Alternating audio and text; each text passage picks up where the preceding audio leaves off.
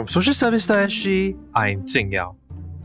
Since 2013, both sides now has sought to normalize end-of-life conversations by creating artistic projects and engaging Singaporeans at public locations such as hospitals, town centres, senior homes, and HDB void decks.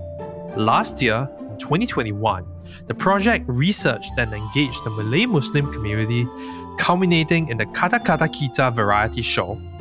And behind this endeavor was a multidisciplinary team of creatives and researchers, four of whom are with us today. With artistic director Heng Leun, lead artist Adib, creative producer Sulin, and research team member Hazirah, we chat about the genesis of both sides now the experience of staging the Kata Kata Kita variety show, and the project's upcoming public engagement program in Bedok this year.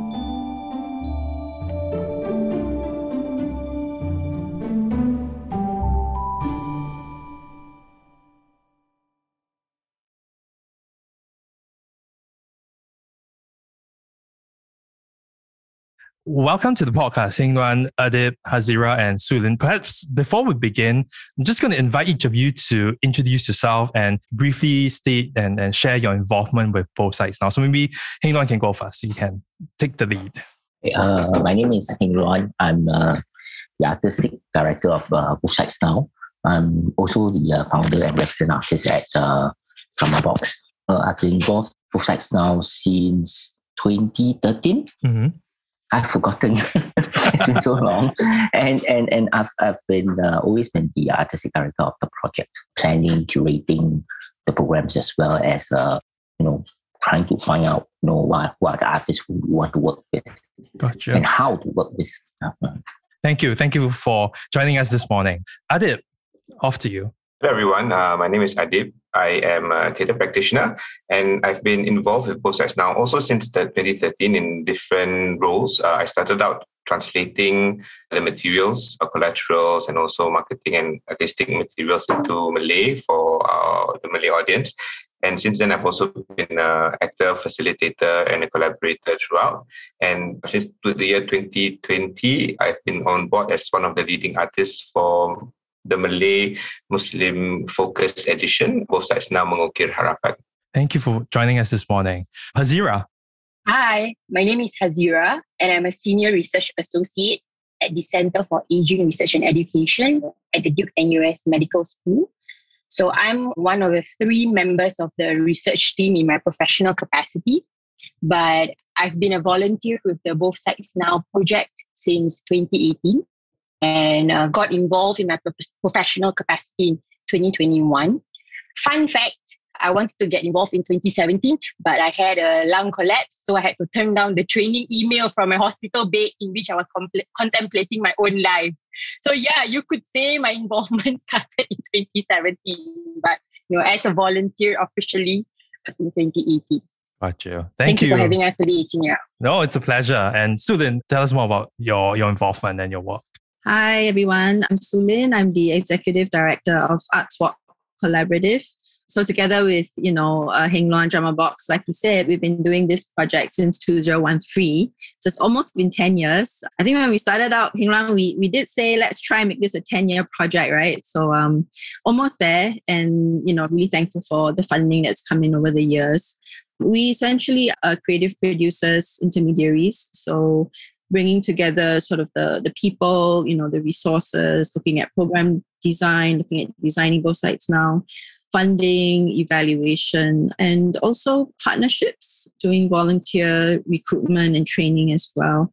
So yeah, I mean, basically working very closely with the creative team, and uh, it's been it's been quite a ride. It's been an amazing journey, and for myself, a very personal one as well because I was personally very drawn to the project when we were commissioned back in 2013 by Lien Foundation and Ang Chin Moh Foundation. And at that time, um, going through my own grieving process and, and dealing with loss as well. My partner's uh, mom had cancer and passed away, and a few family members as well on both sides. So, doing a lot of existential kind of thinking, spiritual searching, and just coming to terms with a lot of things. So, I've actually healed a lot through this project as well, I have to say. Yeah.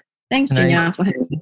No, and I and it's a pleasure. And I think it, it, it's something that we will many themes across about four of you shared we will kind of touch on and all four of you talked about how this thing this this this endeavor started in 2013 and so i thought you know maybe we could start there so you know you have had many artistic and community engagement projects since 2013 and really the purpose from what i understand from both sides now is to normalize conversations around the end of life, death, and dying with dignity, right? And I think it's quite neatly encapsulated by the tagline, living well, leaving well, right? So tell us maybe a little bit about how both sides now started in, in 2013, I believe, at uh, Puat Hospital. Yeah, maybe I'll take that question. and yeah, the overall context question. So, like I mentioned, yeah, we were commissioned actually in 2012 by Lien Foundation and Ang Chin Moh Foundation. So, they were the original commissioning foundations. I mean, along the way, we had a uh, board come in, you know, Ministry of Health as well. But back then, uh, it was commissioned by the foundations, and they were very clear. They wanted to have this project sort of, you know, involve healthcare workers and, you know, in a hospital setting. And so for us, it's like, wow, okay, this is a potentially taboo topic, and we're talking about you know death and dying, and we want to be in the hospital. I mean, that's like really potentially confronting so we were a bit nervous going in, to be honest, because, you know, at that time, uh, end of life issues weren't talked about so publicly yet and what more in a hospital setting. So, but we took it as a great challenge. The creative team at that time also, we were coming out of a previous project called IPS Prism, a lot of public engagement around difficult issues as well, that one on governance in Singapore. So we're like, yeah, you know, we were on a high and we're like, okay, you know, this, this kind of arts-based public engagement has to continue, especially around taboo topics, because the arts just provides that wonderful space, medium, process to do that. So we then went around looking for potential hospital sites and it, it wasn't easy, right? Because hospitals here are very densely built, there's a lot happening Teck was was beautiful as a site, open spaces, and you know, but more importantly, the management was very progressive. They weren't daunted by the topic. The CEO at that time was Mr. Liak, and um, he said, "Okay, let's do this together." So, so and and spatially, it just worked for us, and so that's how it, it became Teck But for us, it wasn't. I mean, we wanted of course, to have healthcare uh, workers' voices there and their stories, and for the foundations, they wanted also for healthcare staff to be able to talk about their journeys working with patients towards the end of life and to provide their, their perspectives and actually to kind of talk about how they've inspired also by patients, right? And how the end of life journey doesn't have to be scary. Um, so for us, we wanted to honor that, but we also recognize that the voices in terms of the patients, the caregivers, Teck is also sited in Yishun, which is and built in a very open way where actually residents walk through the hospital or go there for various reasons, not just for healthcare needs. So for us, it became a community kind of engagement project beyond the hospital community as well. And yeah, so we did a three week public engagement there, different art forms, theater, film, installation art, participatory activities, and they were beautiful lake and boardwalk there where we staged performances and it was uh, durational. So like it was beautiful because we staged it you know near sunset. It was still bright into sunset into night. So like all these metaphors lah, right? And we collected stories from patients caregivers healthcare staff and then we told the stories back to audiences there. So I won't go too much into detail, but that's essentially how we, we started back in 2013. But our intention was always to want to go right into the heart of communities, meaning like right at the foot of their blocks. But for us, okay, we say we try hospital first, see what the responses were, which were largely positive. And in the subsequent year, 2014, we managed to sort of, you know, really do what we wanted, um, which was to go into, you know, the heart of, of like the foot of blocks. And so in 2014, we were in um, Khatib and then Toa Payoh as well. So I kind of stopped there since the question was about 2013. But let me know if you want me to continue. But essentially, then we went into different geographical communities. Yeah. yeah. I think the sharing is illuminating because you know what when I I mean I'm taking notes and I'm I'm, I'm listening. The, the words that you keep coming back to is community engagement that it's centered it's centered on the patients it's centered on the healthcare workers it's centered on on narratives and, and stories and sharing those stories right? And since we have Heng Leun Adib and Hazirah and each of you Heng Leun started in 2013 Adib 2013 and Hazirah 2017 2018 I thought it'd be nice to hear from each of you in terms of two things right? Number one what was that one activity and project you've been involved in that that really really has been the most memorable for you? And tied to that would be in, in doing that project, you know, based on your engagement with the community and the public as well, what are some of the reasons you commonly hear when doing these projects about apprehension of Singaporeans over having or engaging in end of life conversation? So, a reminder for the listener, we're going to hear from the most memorable kind of project you've been involved in since 2013 and 2017, 2018 for Hazirah, and then some of the apprehensions you've heard from participants or, or community members through that process. So I'll open it up to to Heng Leun, Adib, or Hazirah. I think you want to start first. Or uh, uh, I'm trying to recall too many things in my head. I can start first because I do have something in mind. Yeah. I think for me, one of the most memorable experiences was actually this project called The Last Dance, which I was part of actually with Molly. So both of us ended up becoming the leading artists for, for this new edition, right? It was uh, basically a, a dinner party and what a son and a mother talking about grief. And it was memorable for two reasons. One, because of the subject matter. It was, it was a son confronting grief and also engaging with the audience members in a in a casual like roundtable dinner setting, party setting, right? So there was one particular lady who came for all the shows, and and this show had two versions, a Mandarin and an English version, and I performed in the English one. And she spoke in Mandarin, and she shared about how her story about her own daughter's her own daughter's passing. I think what stood out for me was the fact that she came for numerous shows, but she shared different bits and eventually opened up. Uh, I think on the third show, and she was always there. She was always listening, and it felt like the space that we held for someone like her was like to really like reassure and give her that that avenue eventually to share when she was ready and that was something that that stood out about about both sides now in general because it does give space in in various levels of of how somebody would want to connect with with grief and with end of life issues. Um, and the second thing was also because it was in English and we were me and Molly we we we are Malay identifying right and it's very clear that we're Malay. There were feedback that oh there's some things that the Malay community couldn't access in, especially through that through that through that version. Lah. And I think that led to where we are in this edition as well. So because of that, I think Last Dance was probably one of my most memorable ones. And it was done in both Teluk Blangah and also Chong Pang. So different communities also had different ways of accessing it. And that was also quite quite interesting and, and illuminating. Gotcha. Thank you. Hang on. Yeah, I'll jump straight in. Go ahead. Yeah, I did. You stole my last dance. most memorable thing and I had to like search my email. But well, it gives me a good opportunity to bring up another segment which really touched me as a volunteer. So in 2019, there was a carnival at Teluk Blangah, right? And it was in this open field next to Safra. And the transformation is amazing. If you were like occasionally I pass by Safra now at Teluk Blangah when I'm cycling, I can't imagine that we had that huge tent and with like various installations. But one of the very like the most the things that struck me most as a volunteer in my capacity as a volunteer was this musical interlude that was staged as part of the carnival. And uh, the story was from a healthcare worker who was uh, who became a nurse if i'm not mm-hmm. wrong. And he had talked about how his father you know he had a rebellious phase in his in his like younger years.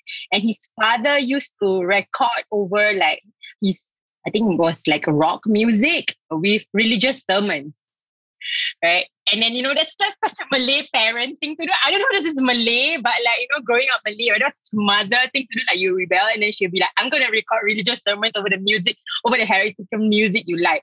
But in one of the tapes after the father passed, the protagonist uh, found a message left behind by, by, by the father. And that message, I mean, I don't know whether it's recorded. Is it recorded? Solid, I hope it is. But that message was essentially like for the son. And it was a very heartfelt message. And I remember as a volunteer just bursting into tears because, you know, we're on our feet so much as volunteers, right? You catch snippets here and there. You know, mm-hmm. sometimes you have the privilege of going through the whole like dry rehearsal, you know, dry run of the rehearsal. But for that, I was on my feet. But that that song and also the performer at that time, her voice just caught my attention, and that that particular episode like really hit me in the gut. I was crying in the middle of Safra.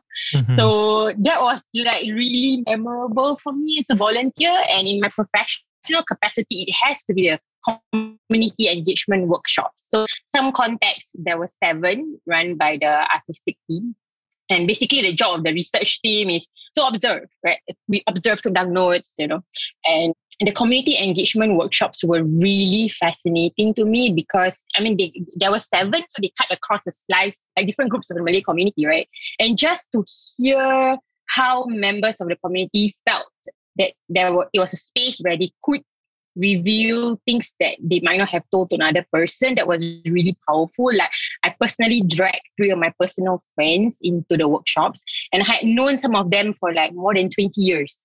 And I found out things about them that over two decades of friendship did not reveal.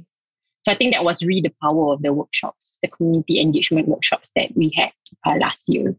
Yeah, and it's interesting because the common thread, you know, Adib talked about creating space and facilitating assurance and connecting with grief. And it's almost analogous in the sense of like community engagement workshops or holding space to, for these narratives and stories and for these reflections that you might not talk about on a day-to-day basis, right? And that that's that that's that's that's that's what's standing out to me as well. And I guess like what was something that was memorable for you and and your tenure through this 2013 to present experience? By the way, Siti, I still see that that that nurse. I see him quite often. Yeah, in uh in the hospital. when he tells a story, he's actually very stoic. He's still very stoic.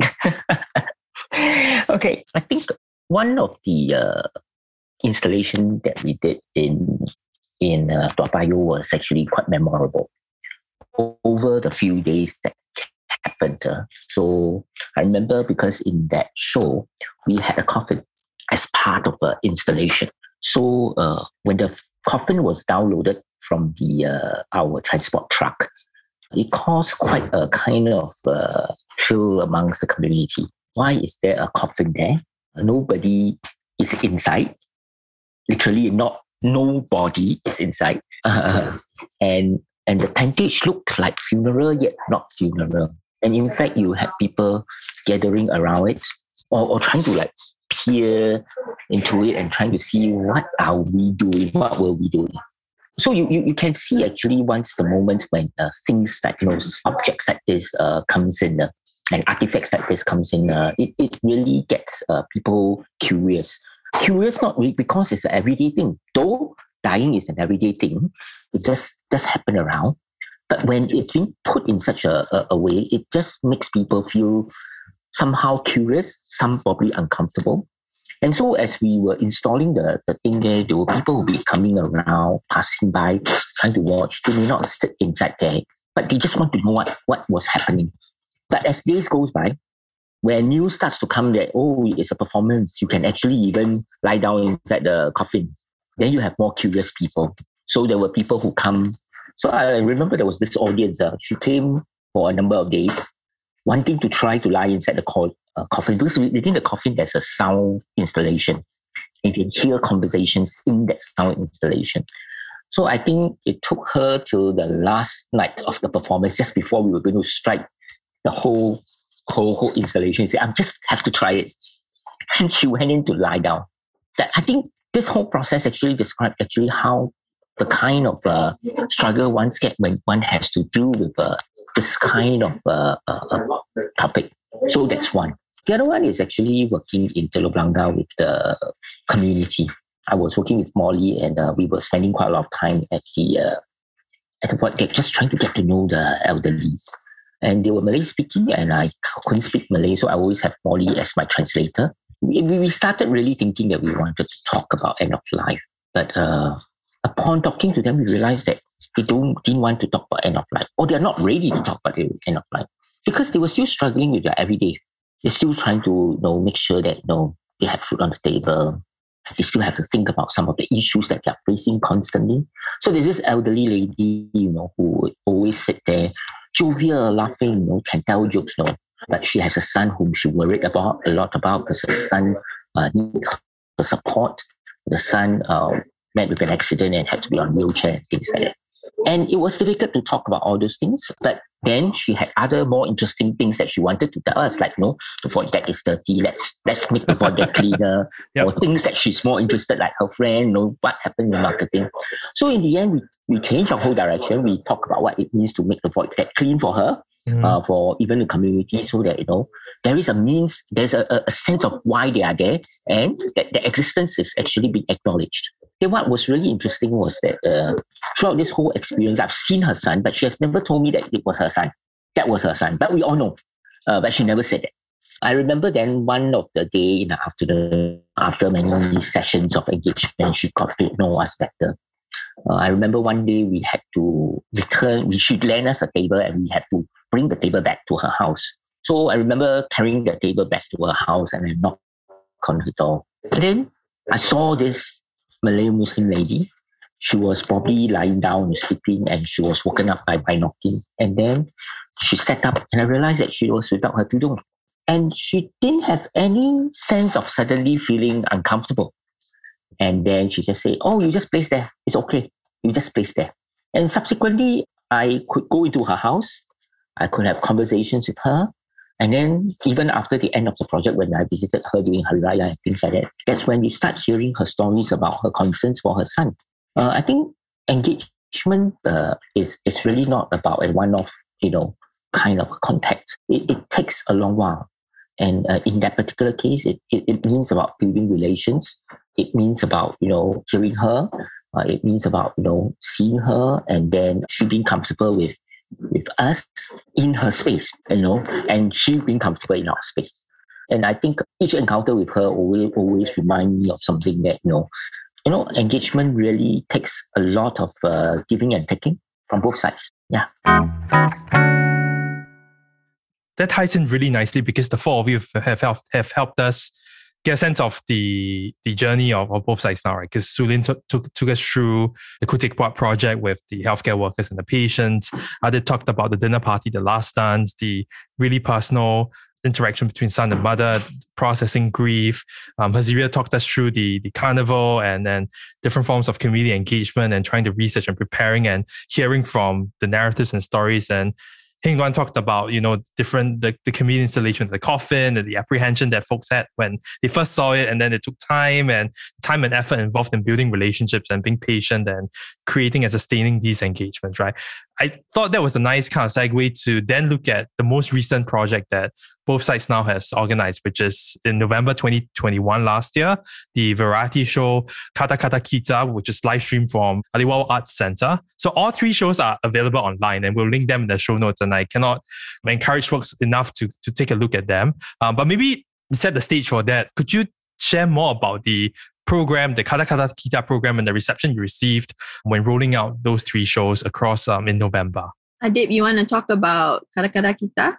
Yeah, okay. So Kata Kata Kita was born out of basically the the, the seven community engagement workshops that Hazirah mentioned, and also our own artistic like discussions based on on what we knew from previous editions and also what we we, we found out right and i think in, in the backdrop of, of the pandemic i think that was what informed uh, the form actually the the talk show uh, online. Uh, we wanted to find something that could engage the audience in in a way that that would promote a dialogic kind of communication, which we typically would have with an installation in a more, I would say, slow burn kind of way. You know, the, the, the people in the community see us setting up, and they they are curious, like what Heng mentioned, and then they come in and they participate, like the lady who who joined in for the last dance that I, I uh, talked about earlier. But we had to do this all online, and we had to engage in that way. So a live stream felt like um, something that could potentially help us do that. And at the same time, it has the possibility of still being a part of our online world. We can still refer to it as the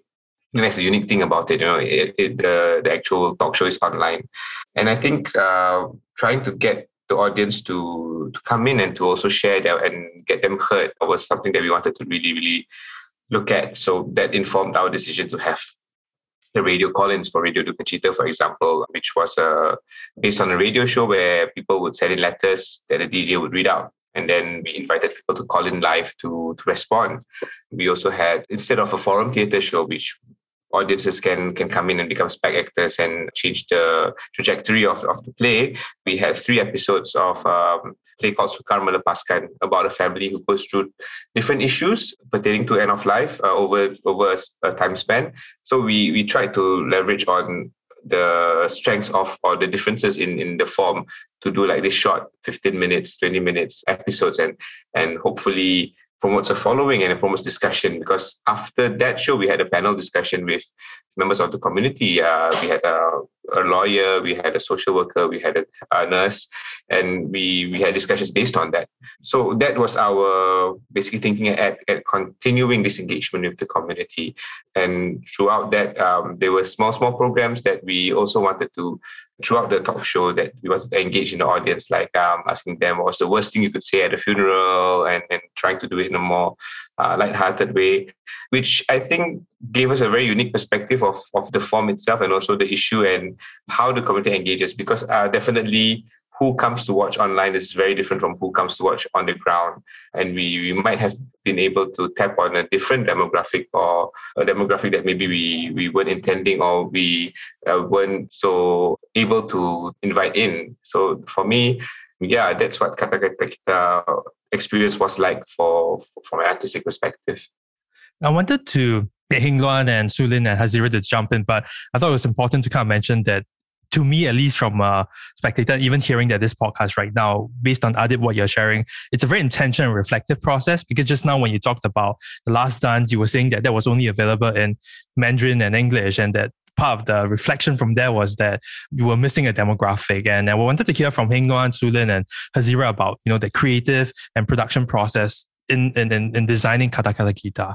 Yeah, maybe I'll just jump in to also say that, I mean, it was quite a nerve wracking edition for me. I think for probably for Heng Leun too. Not sure. You can speak for yourself.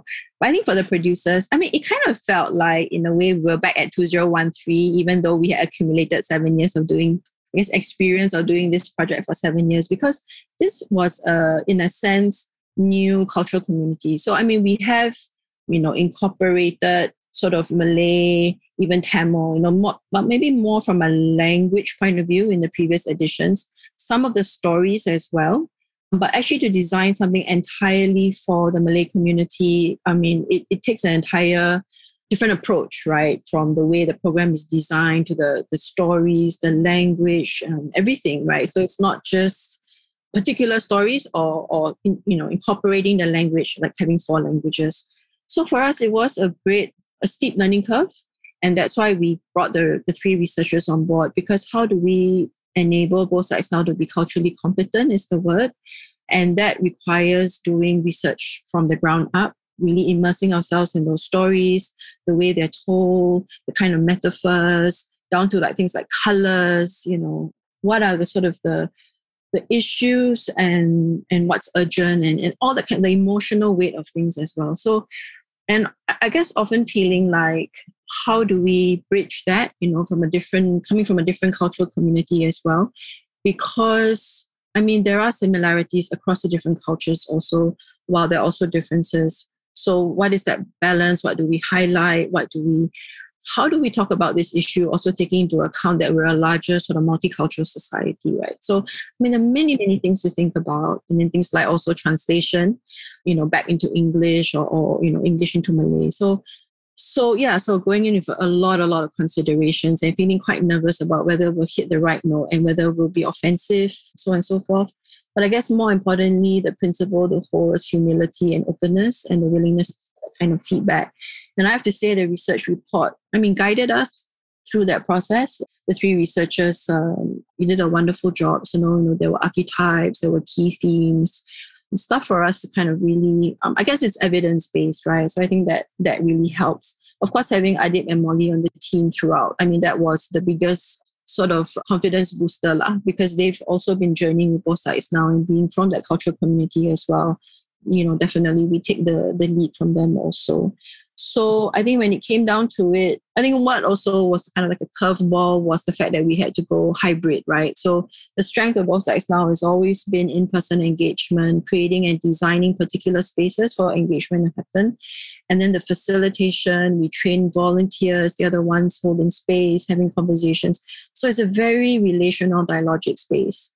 So how do we then pivot that online, which is a totally different kind of space, and it's um it's quite cold in a way, right? You can't quite bridge and the the human, the body warmth, the the tone of voice, everything like you know, it's just kind of different. So for me as a producer, I think um, while Kata Kata Kita, I think went really well, all things considered, I was really missing the in-person kind of relating. Uh, we had about 80 audiences in the space with us over the three or four days but the majority of audiences were online. And then but even for the audiences in person we couldn't like sit around tables and have conversations.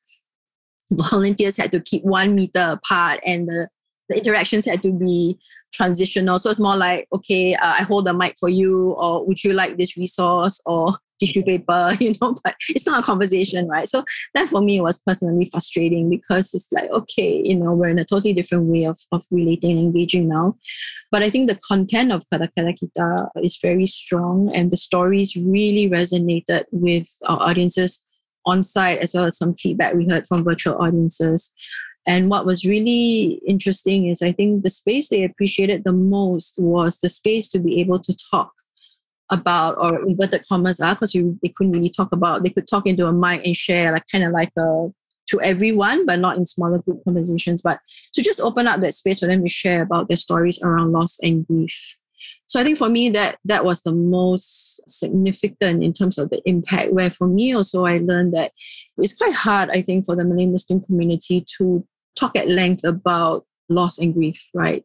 I think there's religious teachings around that and not sort of dwelling too much on it, you know. So you can grieve and all of that, but you, you kind of need to snap out of it as well. So I guess to some extent, then the processing gets maybe a bit paralyzed. I don't know if that's the right word to use, but limited and almost feel guilty, right? Being able to to grieve too much. So I think for the project to then open up that space where they're able to hear other people talk about it or literally we had some callers who were, were crying through their sharing because I think it just opened up this this well of emotion. And then having DJ Big kind of hold the space and just, you know, be that reassuring voice, not giving any advice or solutions really, just holding space. I think for others in the audience to do that together with the caller or just the letters that were sent in beforehand and read out. I think that was a really, really powerful space. Uh, I, I, could feel it, you know, like, and that space was appreciated. And we heard, I mean, most audiences, when they gave us feedback in the feedback form and stuff, said that they enjoyed the Radio Duka Cita segment the most. And then also the panel discussions, because I think the panel discussions were they were more didactic, but I think it gave information that perhaps the community was looking for. So around advanced care planning, what exactly is this? What do I need to think about? What kinds of questions?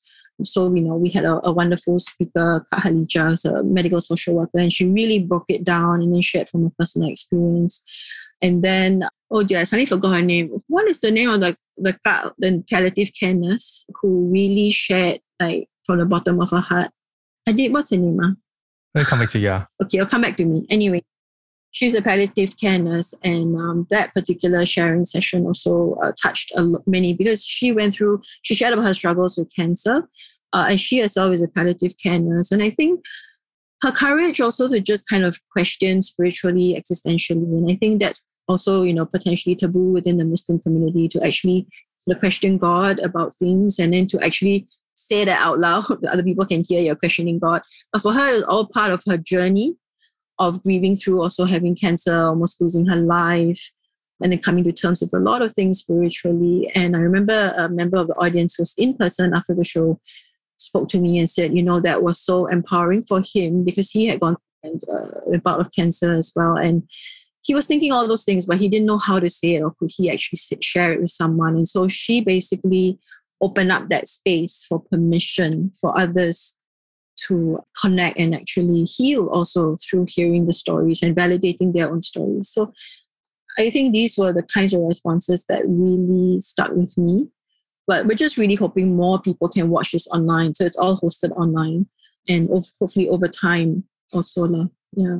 And we'll link it because you meant you you had two parts in your sharing. I want to bring I'm gonna bring Hazirah in later because you talked about the Mm. research report and you know it touched you know as a viewer you see parts of it i think it's more cle most clearly seen in the panel discussions but you mentioned that it touched every point of the of the process and i want to bring hazirah in later but maybe i can go to Heng Leun first because I resonated with your audience in saying that the the DJ Big segment was probably the most emotional and personal, right? So I, I just oh, in thinking about the bigger picture, how did the team kind of decide that these were the three segments, right? The um, starting with the radio Duka Cita and then moving to the variety show, then the panel discussions. What was that process like? And then what was some of the reception? I think Su-Lin talked a little bit about what the reception was, but I was viewing it behind the screen. But what was the in-person kind of reaction like from the 80 plus audience you had every night or evening? Yeah. Jing Yao, sorry, I must just quickly jump in to correct my um. So it was Kak Halija who's the pal- who is the palliative care nurse who shared, and Kak Zahara was the one who shared about uh, advanced care planning, and she's a medical social worker. So just to correct that. Yeah. I think we have to also go back then to our whole community engagement workshop that we did, you know, in trying to understand the community. And that workshop reveals to us that how do we create a kind of space for people to share? So are there many different ways to share? So, so as we were creating it, the project with uh, Adib and uh, Molly, we were constantly thinking, you know, how would people express the kind of stories that they have? A phone call, or would they write letters? So that's where we started to think about, you know, what if people write letters to us and let us read for them. And then we just get someone who has wonderful voice, who has a certain kind of gravitas, you know, when you hear the voice to do this. I think on that night when he was reading these letters, especially on the second night, after she, he read the letters, you know, when the call came in, we were, I wasn't with the audience. I was actually backstage. I was backstage and uh, Big was, uh, radio DJ Big was uh, on stage. But I could see the audience from a side. And I remember that uh, when the phone call came, the person spoke with quite a lot of pauses in between. Well, those were moments where she was managing her own emotion during the process. In fact, you know, you can feel, you can hear the audience breathing with her. And I think that's the kind of uh, listening that is so important in the work like this. Uh, we call it the vulnerable listening.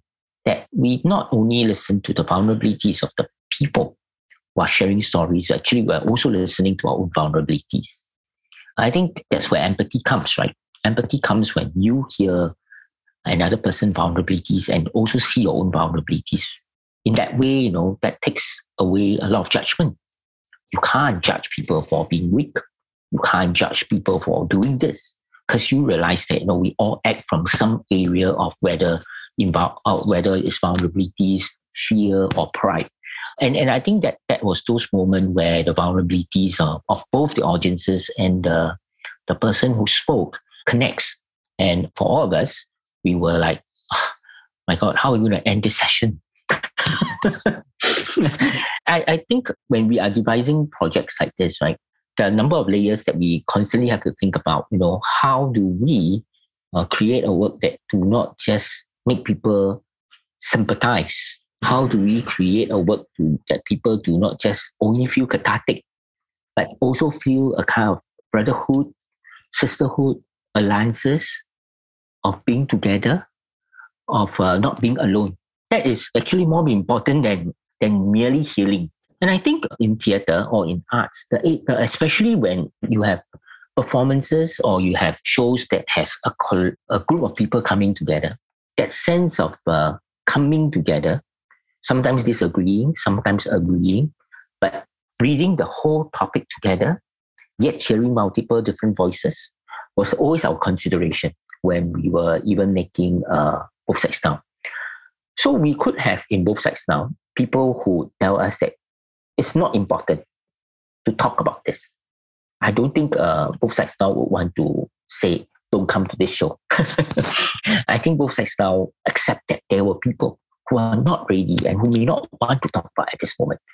And the design of the space is such that you know you allow people to even say, even I disagree, I want to sit here and want to listen to what people has to say. I think that's that's what we really want to do. So it's not just a whole space for people to feel that, you know, we have the same experience, but even a whole space for actually disagreement.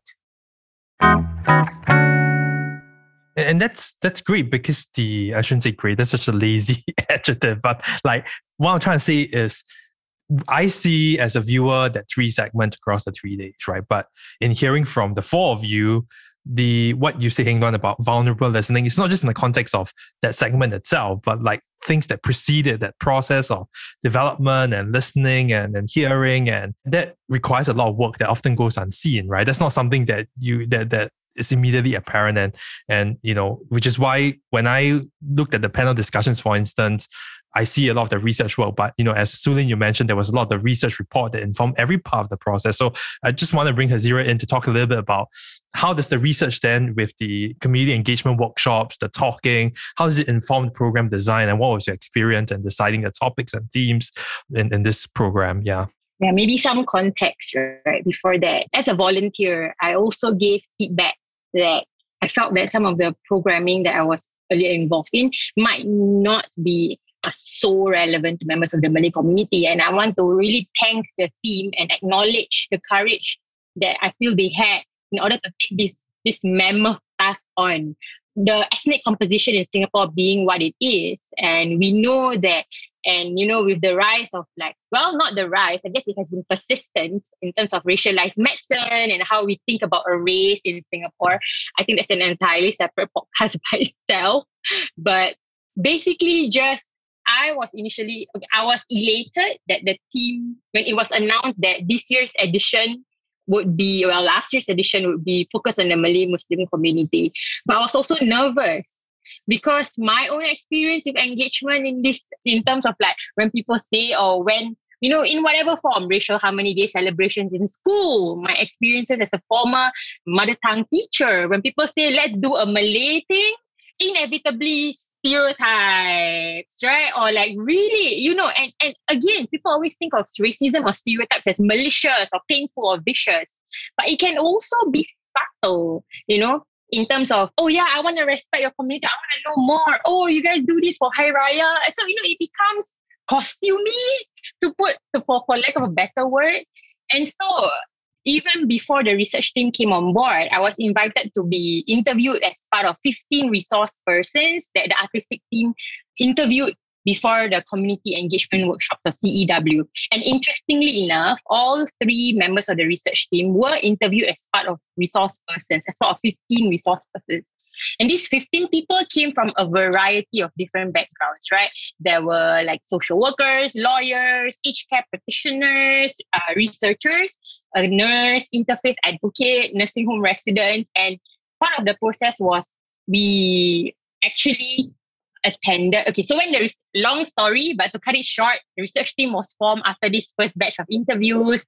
So the three of us then attended the CEWs and then community engagement workshops, and then we triangulated the our observations, our participant observations from the CEWs, the seven CEWs had 47 participants from a variety of like demographics, including age, socioeconomic in, like background, and also like various life experiences.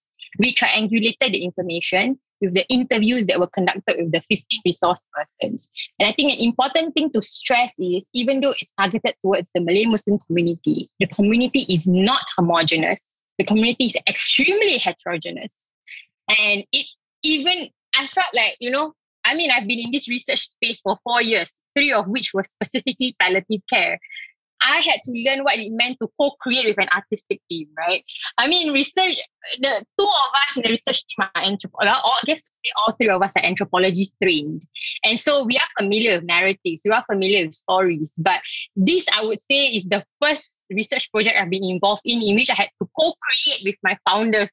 And in fact, I was part of the their creation process, right? So it was a really interesting it was a really interesting research process, like, you know, in terms of participatory research, what it means, right? And in some places, the research team were like part of our data set because their feedback, what they said during our very long meetings actually impacted like, our analytical process. And the decision, of course, teams, you know, well, from the research perspective, that was more straightforward, right? So, you know, the usual stuff, coded the transcripts, uh, came together, had meetings, hashed out the themes.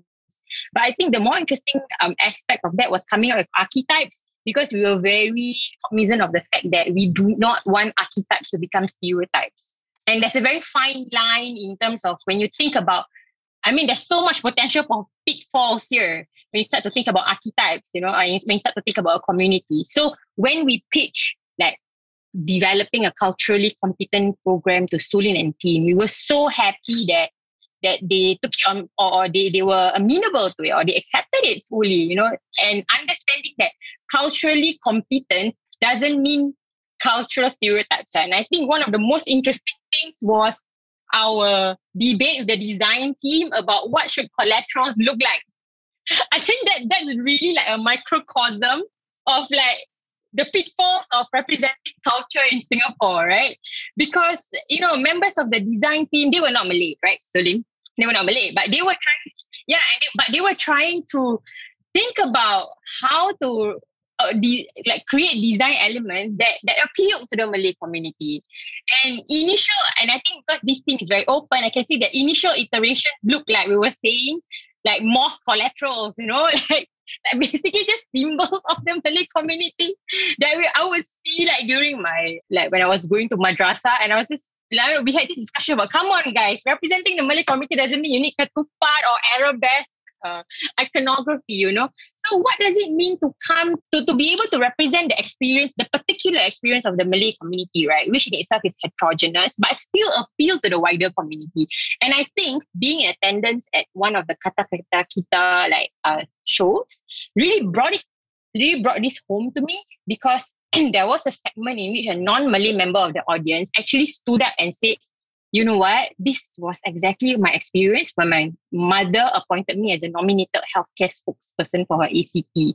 And then she basically, this is another pitch to please catch the show on YouTube. Yeah. She basically talked about how the conflict that she saw in the drama, right? And the drama, the Suka Melepaskan, right? It's really like a Malay Sandiwara. It's like a, you know, telenovela, but the Malay version, right? And you would think that this is very particular to a specific audience. But, you know, as the wave in K drama has shown, right?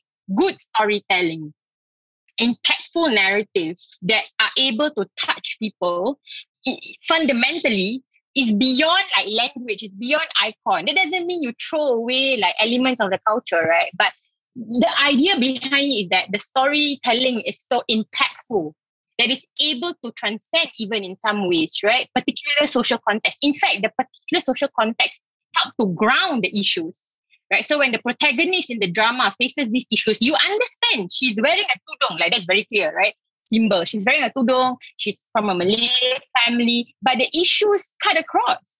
And that's some what that's what we mean by culturally competent programming, right? It's programming or it's it's coming up with with a way to represent issues that feels very grounded, very solid in the experiences of a particular community, but is able to cut across. And I think what Kata Kata Kita has done is to give us, us being Singaporeans, the vocabulary to talk about shared experiences without coming from the Chinese majority perspective. Which is which is really important and really hard. I mean, I can say it now like la la la, but it's really it was really a very intensive learning process, including from the research team. So yeah, that's my very sorry for going on, but I just want it's very hard to express yeah. how difficult I, I, think we need to name the other two researchers because you keep saying the three researchers and then they. And yeah, oh, yes, so, of course. So, yeah, mm-hmm. yeah, so one of them is Ad, who also happens to be my boss at Center for Aging Research and Education, Senior Research Fellow at our center. And the other one is Nur Malam Mana, so who's a consultant on our project and director of Age Matters. Yeah, a company that works on gerontology and, and aging issues and and I think the the beauty of it is that ambiguity, that heterogeneity, that complexity, and that messiness, and the best of like what you're trying to do within a team is mirror what is actually the experiences of individuals, right? And so that the discursive elements of it being complex and ambiguous within the team, I don't think we hear about that often enough because we assume that it's a linear, very straightforward process, but there's a lot of thought, there's a lot of reflection, re- reflexivity in, in, in, the research process where art meets design and research meets art. And I think that's something that's quite unique about the, and the engagement endeavor, right? And I also know we are closing on our time and I, I want to make sure that, you know, in thinking about all these and, and, and, and moving ahead with both sides now as well, you know, we know both sides now is now planning a public engagement program in Bedok this year. So I, I thought maybe Su-Lin you could give us as a final question and answer a sneak peek as to what we might expect from this program later this year. Okay, I'll, I'll give a sneak peek, but um, Adib and Heng Leun should jump in since they are the artists coming up with the programming. So we're going to be at Heartbeat at Bedok. This is September. Um, we're looking at 21st to 25th September for now. And hopefully, the COVID rules and all of that, we can actually engage in public and we're not going to go into another lockdown. And we're looking at, and it's going to be called uh, Lepaskan Sesalan, which is about letting go of regrets. So, so regrets will be a key sort of focus, but I would say it will be unpacked from there. And this this idea of regrets about how it can also be maybe intergenerational to some extent where if we don't sort of you know deal with our own regrets and understand them and then make changes how some of this also can be passed on to the next generation, or it goes in cycles, right? Because the intergenerational element also was something that we wanted to explore a bit more, especially this year because that was one of the research findings also that there's this mutual misunderstanding between generations about how to talk about end of life or seniors think that their family members are not ready uh, family members think the seniors are not ready or they don't want to offend them. And so you know there's this sort of elephant in the room. But anyway honing in on this idea of regrets. And there'll be different program components. So we're going to be bringing back suka melepaskan. So new stories will be will be written, or rather, uh, an extension of the stories from last year, different aspects of it. And this one, maybe Adib can jump in a bit more in terms of the the storying. But that program, uh, that storytelling component will continue. But we're going to make it into forum theatre. So the idea of forum theatre is there's going to be a huge challenge or a crisis within the story and then audiences then get an opportunity to come into role. Um, it's facilitated but to kind of offer up you know how they would approach the problem or what they would do. So we wanted that kind of interactivity and the audience engagement to, to come back in so forum theatre is a great form for that. And then radio duka cita also will be back but in a different form and maybe Adib can say a bit about that as well. But again, the idea of public sending in their stories or their letters beforehand, they being read out during the public engagement, but then audiences on site also being able to share their stories. So that very immediacy and the kind of intimacy is something that we, we do want to bring back also to the site. There will be participatory activities, but also uh, very exciting. This year, we uh, have a co creation element with members of the community. So last year, a lot of the works were created by the artists for the community. But this year, we have two ongoing workshops, which you know will take place between now all the way to the public engagement. So we're working with a dance company, they're called Prisma, a contemporary dance company, and they are working with a group of seniors from Montfort Care. This is uh, the Bedok branch. And we're just starting that process where the seniors will then co create a movement piece with Prisma around these issues uh, end of life related issues, but also the living well, living well, right? So it's never just about end of life, but also the, the living well part, but also exploring the idea of regrets and all of that. So they will probably be a, a, movement kind of performance, and we'll see what else evolves from there. And then we're also working with Dahlia Osman. She's a visual artist, installation artist, and she is working with Molly. And they are working with a group of participants of different ages, actually. And they are comprising largely audiences from last year, Kala Kita, volunteers of both sides now, as well as some of them are community engagement participants actually from last year. So it's uh, they were invited to participate in this workshop, and so they will be exploring also the different issues and topics. And is introducing various types of art forms, visual art forms, right? So then it will culminate in an installation that will be on site at Heartbeat at Bedok. The last, the other programming component is totally new in that sense also. It's called Five Waktu. And we're working with Suhaili. She's a, she's a, uh, I guess, a theater practitioner. And we will be looking at the five sort of prayer times in the day And tied to that, different Suhaili will be interacting with audiences on site. There may be a, a online component to this as well. We're still discussing that. But essentially looking at the five times of the day and what they signify and inviting audiences to then sort of respond to questions that Suhaili will be putting out. But she will share first, you know, a story, and it's meant to be very reflective and for them to, I think, be more conscious about how they go about living their everyday, the kinds of, I guess, values that they hold on to, who are the people in their lives, and how you know they want to relate to them. So it's, it's it can be quite spiritual, I suspect. So that's still being shaped up at the moment. But this idea of time and the everyday and it's the decisions we, we make every day also that you know lead up to something larger. So this again this idea of regrets or letting go or remembering forgetting that kind of thing. And then we'll bring back the talks the conversations inviting panel speakers. And it's meant to be kind of like a whole day affair right? So from morning all the way to night. So again durational and we're still talking about the design of the space. I don't know how much to say because maybe it should be a surprise for audiences. uh, I'll let Heng Leun make that call. But if we're successful, you know, part of the space at Heartbeat at Bedok will kind of be transformed to transport people to somewhere else hopefully, but also more importantly, create that the kind of space that people want to enter and share and be willing to be vulnerable, but yet safe. So hopefully we are able to pull that off and most importantly that we can sort of have smaller group conversations again you know. Right now we're at 10 right? So hopefully it, it goes 10 or more uh, at a table that can sort of have those conversations at the end of every night you know because that's where the, the connections between audiences occur. So Heng Leun Adib jump in. I hope I did it justice. I just just want to clarify that for the uh, the, the five Waktu right? It started with thinking about the prayer times right? But what we really wanted to do was, uh, you know, the, the whole idea of the five paradigms was to maintain account connections spiritually. And I think that's what we, when you talk about regrets, right? Sometimes it's, it's so much about, you know, have you actually maintained connections, either with yourself, with the environment, with the person who are most dear to you, or people whom you have always wanted to connect, but you always think that you're too busy. So that five times is really like an alarm a very gentle alarm bell that keeps reminding you that, hey, it's time to just remember something. It's time to look through, you know, something that you, you may have forgotten. And so it's designed as, as a kind of participatory performance whereby the audience who will join highly in that waktu in a kind of a collective act as well as storytelling in a way to actually serves to remind you that, hey, remind yourself to be connected, that you don't isolate yourself, you don't alienate yourself. Well, you can live your life alone, but you it doesn't mean that you are disconnected. I think uh, that's that's that's where uh, Lima Waktu will be uh, heading towards. Adib can talk about the uh, forum if you want.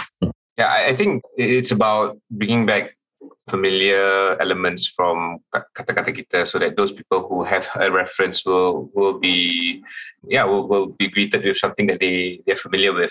But at the same time also using those elements that the production team the creative team are, are familiar with right? Because last year was our first foray into engaging with the Malay Muslim community to engage them in the way that we, we initially wanted to, right? To get them to come in. So, for example, like uh, Sukar Melepaskan is, uh, is going to be a forum theater where you can actually share. And I, I'm really excited to hear what, what the community has to say because I think, like um, Hazirah mentioned, um, it's not a homogeneous society. There's so many facets of, of, of uh, Malay Muslim, what, what it means to be a Malay Muslim person here in Singapore. And I want to hear the the differences and see how we can actually learn from from all this together. Uh, and for for Radio Duka Cita, which uh, I think like uh, Jing Yao and everyone has mentioned how it has been quite uh, affecting people who have listened into it.